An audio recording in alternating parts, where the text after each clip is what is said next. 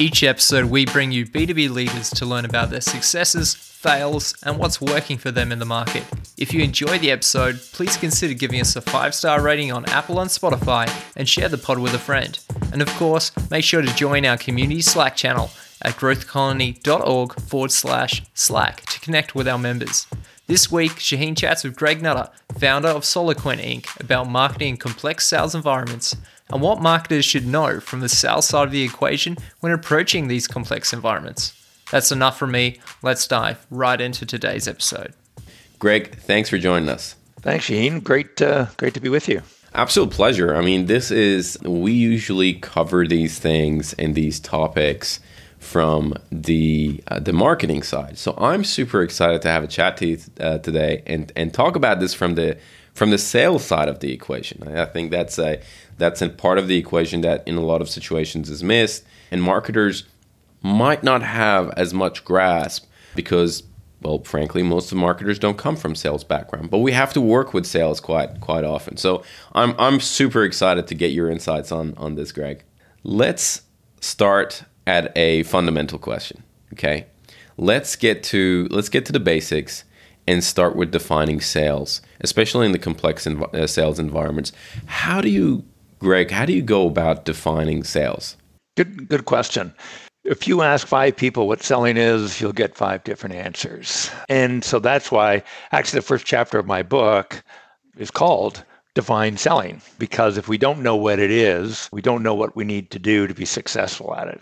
So what I try and do is, is point out that there are two very different kinds of sales or selling motions. First one we call simple or the transactional sale.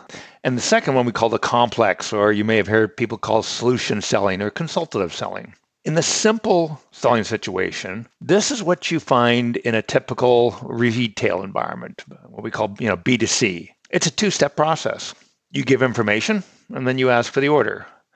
And I like to refer to this as clerking because it's really more how do you get somebody to the cash register and ring up ring up the sale. This is a way of selling that we're really all very familiar with because we encounter it almost every day of our life. The other side is what we call the complex sales situation, and it has two very different dimensions to it. The first one is when the linkage between our product or product features and the benefits they provide isn't obvious, it isn't straightforward. And secondly, the buying decision process is complex. And when I say complex, it means there's a whole lot of people, there's a lot of different steps. It's not just linear. I talk to somebody, ask for the order, and I get the sale. So, this complex sale is what we almost always find in a business to business situation, where selling is less about giving information and more about influencing perspectives or creating awareness. Uh, what I like to say is, in effect, creating light bulb moments. So, just giving information is really poor at influencing perspectives because it doesn't cause people to do as much thinking. Got it. Yeah, that's that's that's interesting. And one of the things that I think becomes really also crucial that information piece is is um, that you you brought up is I feel like the job of providing the information to a great extent now lie in the complex sales environment lies on the marketing side and then sales is there to as you said is there to influence. Would you say that's that's correct? What are your thoughts on that?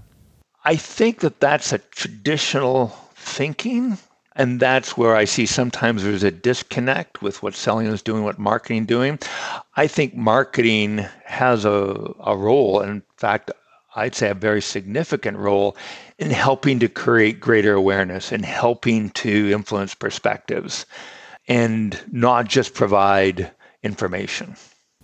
Got it. Got it. Okay. So let's let's maybe dive into that a little bit a little bit more and, and specifically from the sales side.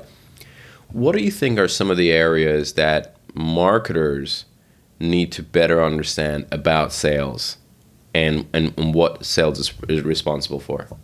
Yeah, great question, Shaheen. So I would like to start that conversation by throwing out some, you know, statistics. And the ones I'm going to mention are, you know, a couple years old, but in my experience working with companies all around the world, they're still very relevant.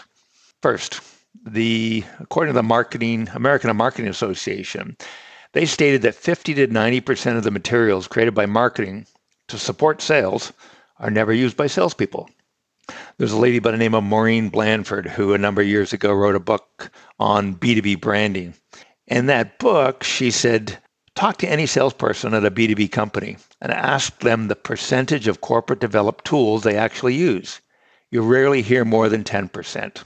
Last statistic the American Marketing Association and the CMO Council both reported the following Salespeople are spending approximately 40% of their time preparing customer facing deliverables while leveraging less than 50% of the materials created for them by marketing. In fact, in my early selling career, I did exactly the same thing. I spent a lot of my valuable selling time creating my own selling tools.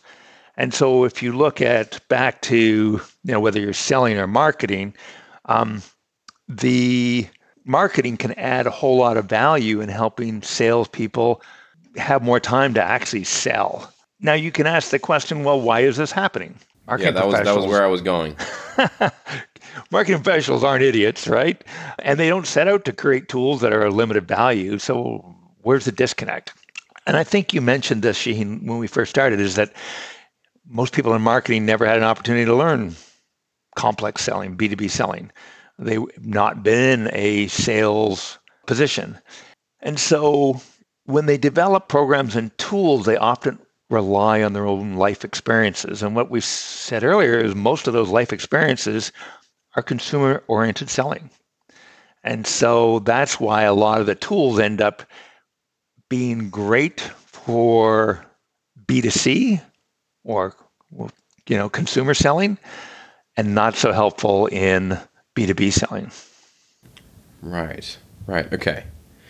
And and what do you think, Greg, is a is a great way for marketers to to develop that understanding about sales, um, so that when they're when they're working on sales enablement, creating assets for the sales team, that asset that number goes up then uh, higher than 50% to you know in the 80s and 90s hopefully. What do you think what do you think is some of the activities or exercises or things that, that marketers can do to kind of develop that understanding?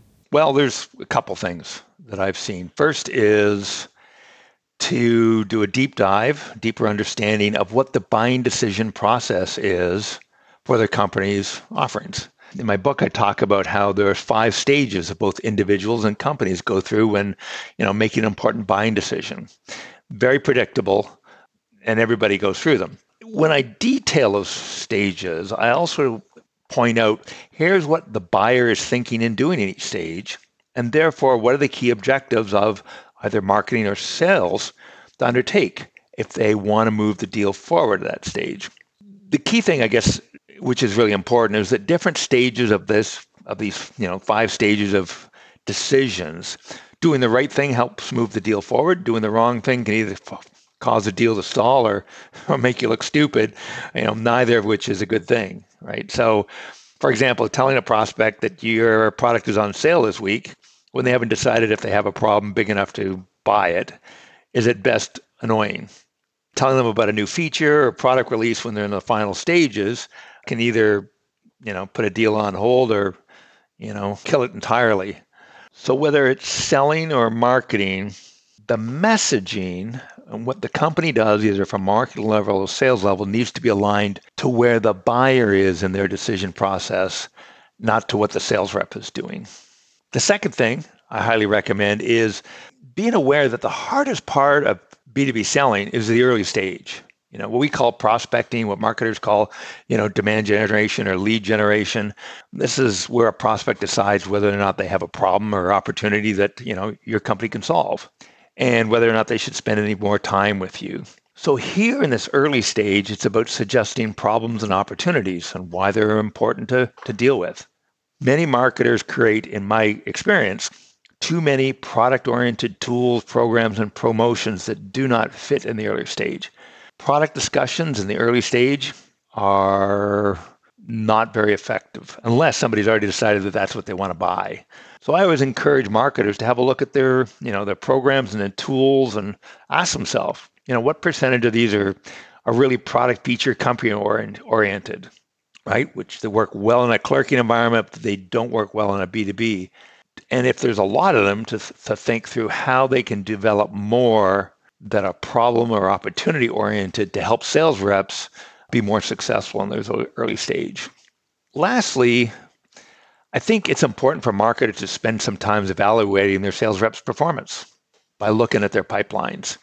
If you look at the various stages in a sales pipeline, often you'll see clusters of opportunities or gaps. So maybe there's gaps in early stage or there's clusters in the mid stage.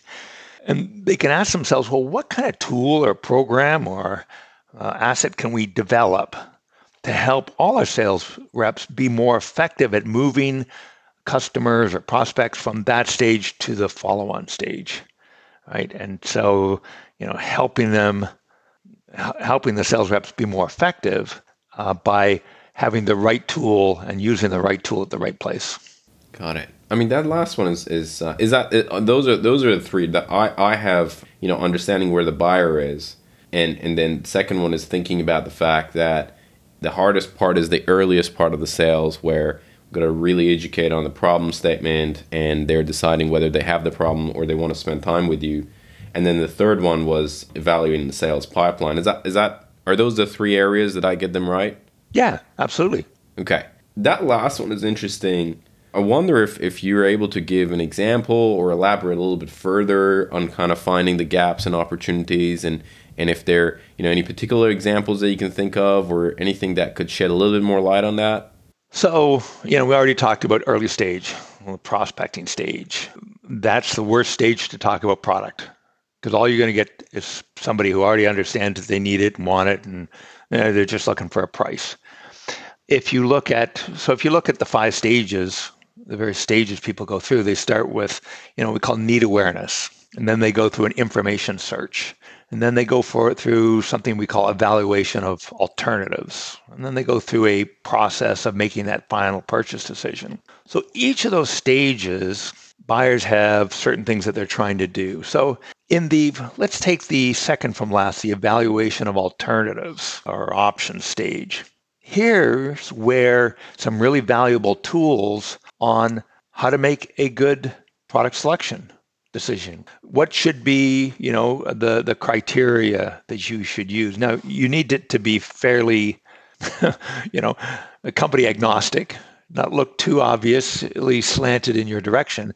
But if you could give reps a tool that could help them walk through a very logical process, and certainly there will be some that slanted in your favor to help companies develop that criteria.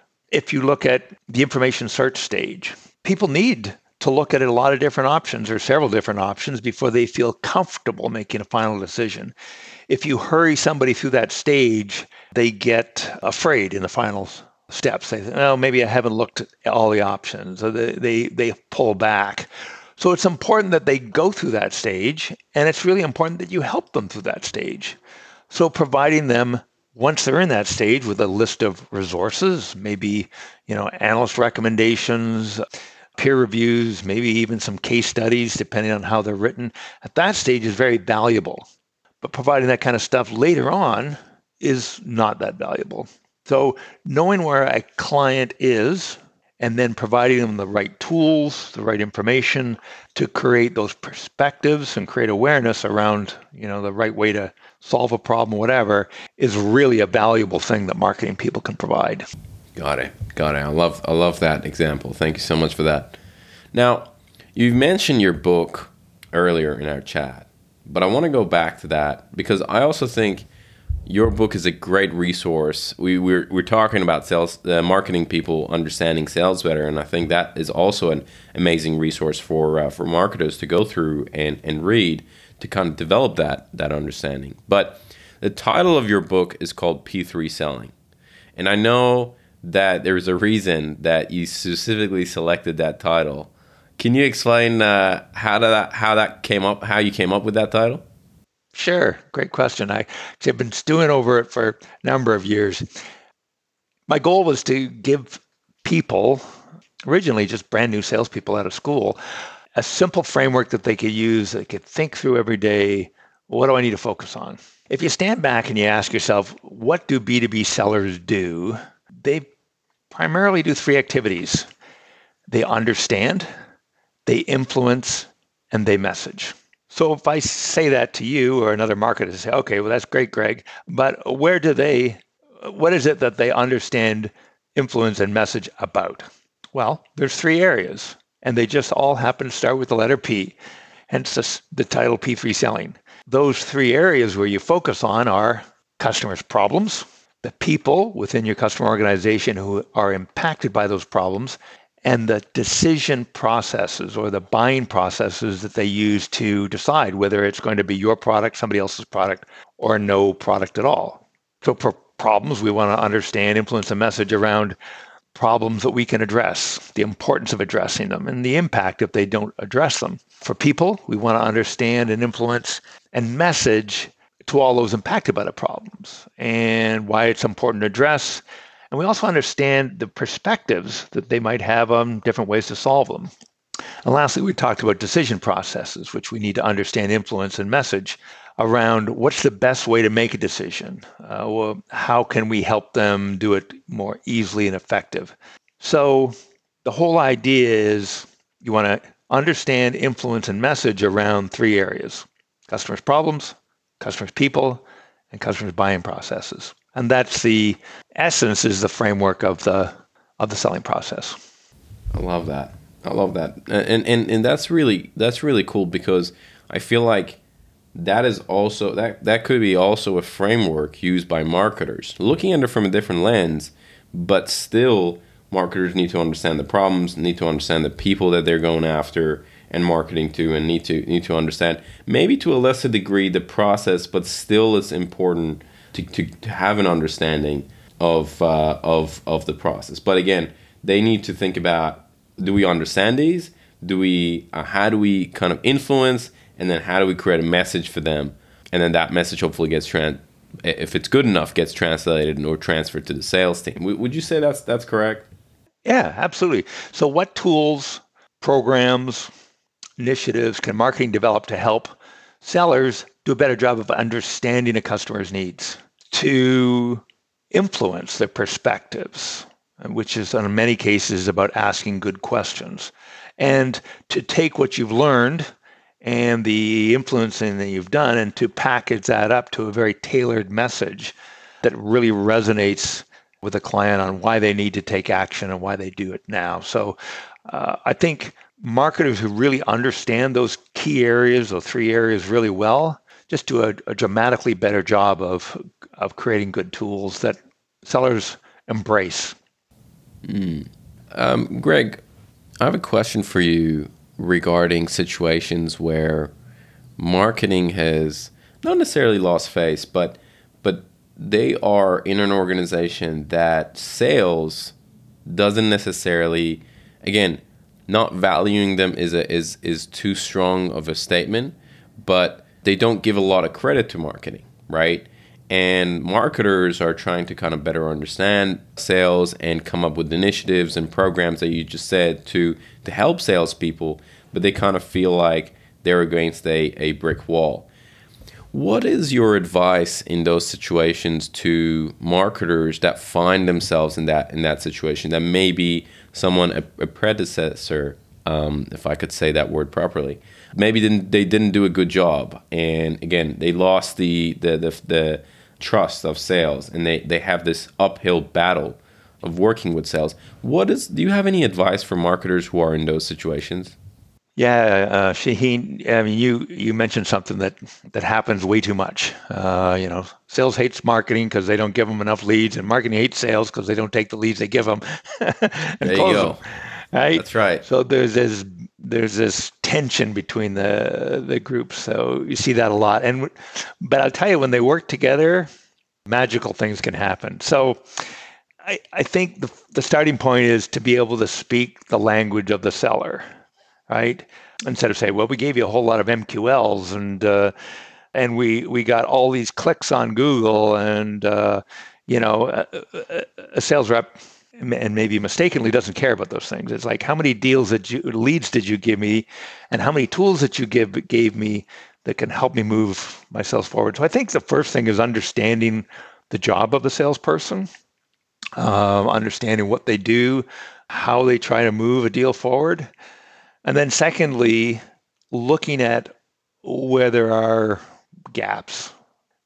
You know, a lot of times we think it's a sales training issue, and it could be a sales training issue, but many times it's, uh, I always think, you know, if there's a tool or a program or something that can help reps do a better job of certain stages of the selling process, and if they can just come up with one, like, you know, an RFP template that's really powerful, or um, certain kinds of, you know, ROI tools or other kinds of tools.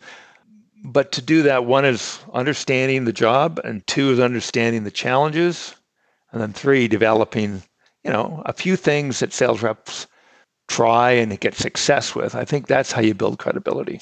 Got it. Got it. Yeah, I, I've I've definitely been in situations where that's the case, and it is it is a it is a tough job to be in that uh, in that position. But that, that that is that is really good in terms of understanding the sales language and then and then looking at quick wins that uh, in in different parts of the sales process to kind of bring those to to to light and, and help sales teams. That's great. Now, Greg, before before we wrap up, and I have a couple of rapid fire questions for you. But before we get to those, is there anything else that you think we should discuss that maybe I didn't cover I like to, you know, think of, you know, what trends are happening in the market out there. You know, over the last few years, if you read a lot of, you know, sales researchers, they'll tell you that we're going to have fewer salespeople in the future. And there's a lot of uh, studies done that, uh, you know, even the Department of Labor agrees that certain kinds of selling jobs are going away. But if you look closer at it, you find it's not all sales jobs, it's the clerking jobs computers, particularly with you know today's artificial intelligence, do a far better job of clerking than people do. you know, they're always at work, they work long hours, they're reliable, and they're cheaper.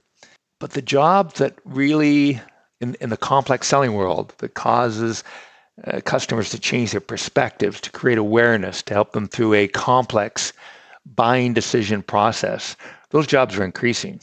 The problem is, is that many sellers are not necessarily prepared for it. And I think marketers could could rise up to that challenge and say, how do we enable our B2B sellers more with the right tools, the prog- programs, marketing assets, so that they can be much more effective in doing that that tough job. I love that. Yeah, it, it, it you're right. I think the the the kind of as you said earlier in the call, the B2C factor it might be um, might get phased out or, or drastically reduced. But uh, but the complex cell environment is still, I think, quite complex for uh, for AI to take over. At least at least not in the near future. Nope, nope, not at all. And, and B2C selling is always going to be here. So if you know if that's your business, then creating informational documents is what you should be doing. I, I wouldn't dissuade somebody from that, but there's a whole lot of commerce getting done in, in big B2B sales. And that's where I think the heavy lifting and marketing could really add add value there. Got it. Got it. Okay. Let's do let's do some rapid fire questions. The first thing that I want to ask you is what is one resource? This could be a book, a blog, a podcast, or a talk that has fundamentally changed the way you think about selling or marketing? Great question. I read a book when I shortly after I joined Xerox a long, long time ago that was really impactful for me. It was called Spin Selling, and you've got to be a bit of an old guy to remember it. It's written by a fellow by the name of Neil Rackham, and it came out in the late '80s. What blew me away about that is it was selling strategies that was based on research. Neil Rackham was a an industrial psychologist. He went on sales calls. He looked at what kinds of behaviors led to positive outcomes. And the light bulb went on for me that helped me realize that B2B selling is more of a science than it is an art. It's not just being a nice person and taking people for lunch. And so over the years I've continued to research for, you know, more insights on the science of selling. And I try to embody all those concepts uh, in my book. I love it. Spin selling obviously is a, is a classic. Absolutely, I love that. For sure. Okay, the next one. I actually want to ask you about trends, but I think you you kind of cover that. So let's let's let's go to the next one. If you could give one advice to B two B marketers or salespeople, what would it be? We talked a little bit about it, but I you know I'll harp on it again, and that is try to develop more messaging that is less about product and their company and more about problems and opportunities that prospects are likely to have. You know, everyone likes to brag about how good their product is or how good their company is, but without the context of a problem or opportunity that the company wants to solve, prospects mostly do not care. Hmm. I love that. I love that. Last thing I want to ask, Greg, and I, and I love to ask this from influencers in any space, right? Someone who, like yourself, who has written a book. I'd love to know who are some of the people that you think are putting good content out there when it comes to sales and marketing in the B2B space and you you know you come across their work and you're like this is actually pretty good. Are there any any influencers that are on your radar that you know you either interact with or or um, put their content and and message in, in high regard? There's a, a mixed bag. Certainly there are some really good sales methodologies out there. I mean i worked for a very large company that was probably the premier global organization when it comes to selling methodologies. There's a lot of dribble out there too. yes, exactly. That's why that's why I'm asking. Yeah. Yeah, but the challenge with with some of the really good methodologies are twofold. One is they can be expensive, you know thousand dollars, fifteen hundred dollars for some of these programs, and and then you're not done. They just kind of give you introduction, and they go on and on. So, an individual can spend you know five to ten thousand dollars in a flash on these programs, and small mid-sized companies they're not going to pay for that, so someone's got to pay for it themselves. But the biggest problem is this one word: adoption. I had a, a really good review uh, on Amazon uh, by a guy who used to head up the sales training group globally for Hewlett Packard. And he's now moved and he works for a large, well, a Accenture on developing sales training programs for their clients. And what he wrote was that too many of these sales methodologies are complex. They've got, you know, funky terminology and they're just, no one uses them. So while they're the really high performers get their head around them, use them, and are successful with them. Uh, the middle and lower tier salespeople forget them and going back to just talking about product. So that's the challenge I was trying to address is that the really good programs are tuned for the small number of high performers. And, and in this day and age, you know, if you've got a couple high performers on your team, you're lucky but you're not going to have a full team of high performers. So you need something to get the average performer to be successful. Yeah, absolutely. No, I love that. I love that. Greg, this has been an awesome conversation. I, I very much enjoyed our chat, and there's there's been a lot of great points that you've brought up, and I think a lot of our listeners will uh, will will be taking note and enjoying these uh, these golden nuggets. So thanks so much for coming on the podcast. Thanks, Shane. Enjoyed being here. This episode of Growth Colony was produced by Alexander Hipwell. It was edited by Dave Samito, with additional editing and music arrangement also by Alexander Hipwell. Special thanks to Tina Wabe and Rod Hoda. We couldn't make this show without you. The show is hosted by Shaheen Hoda. If you enjoyed the episode, subscribe wherever you get your podcasts and leave a five star rating on Apple or Spotify. And maybe even share the pod with a friend if you loved it that much. Thanks again for all the support and looking forward to seeing you again in the next one.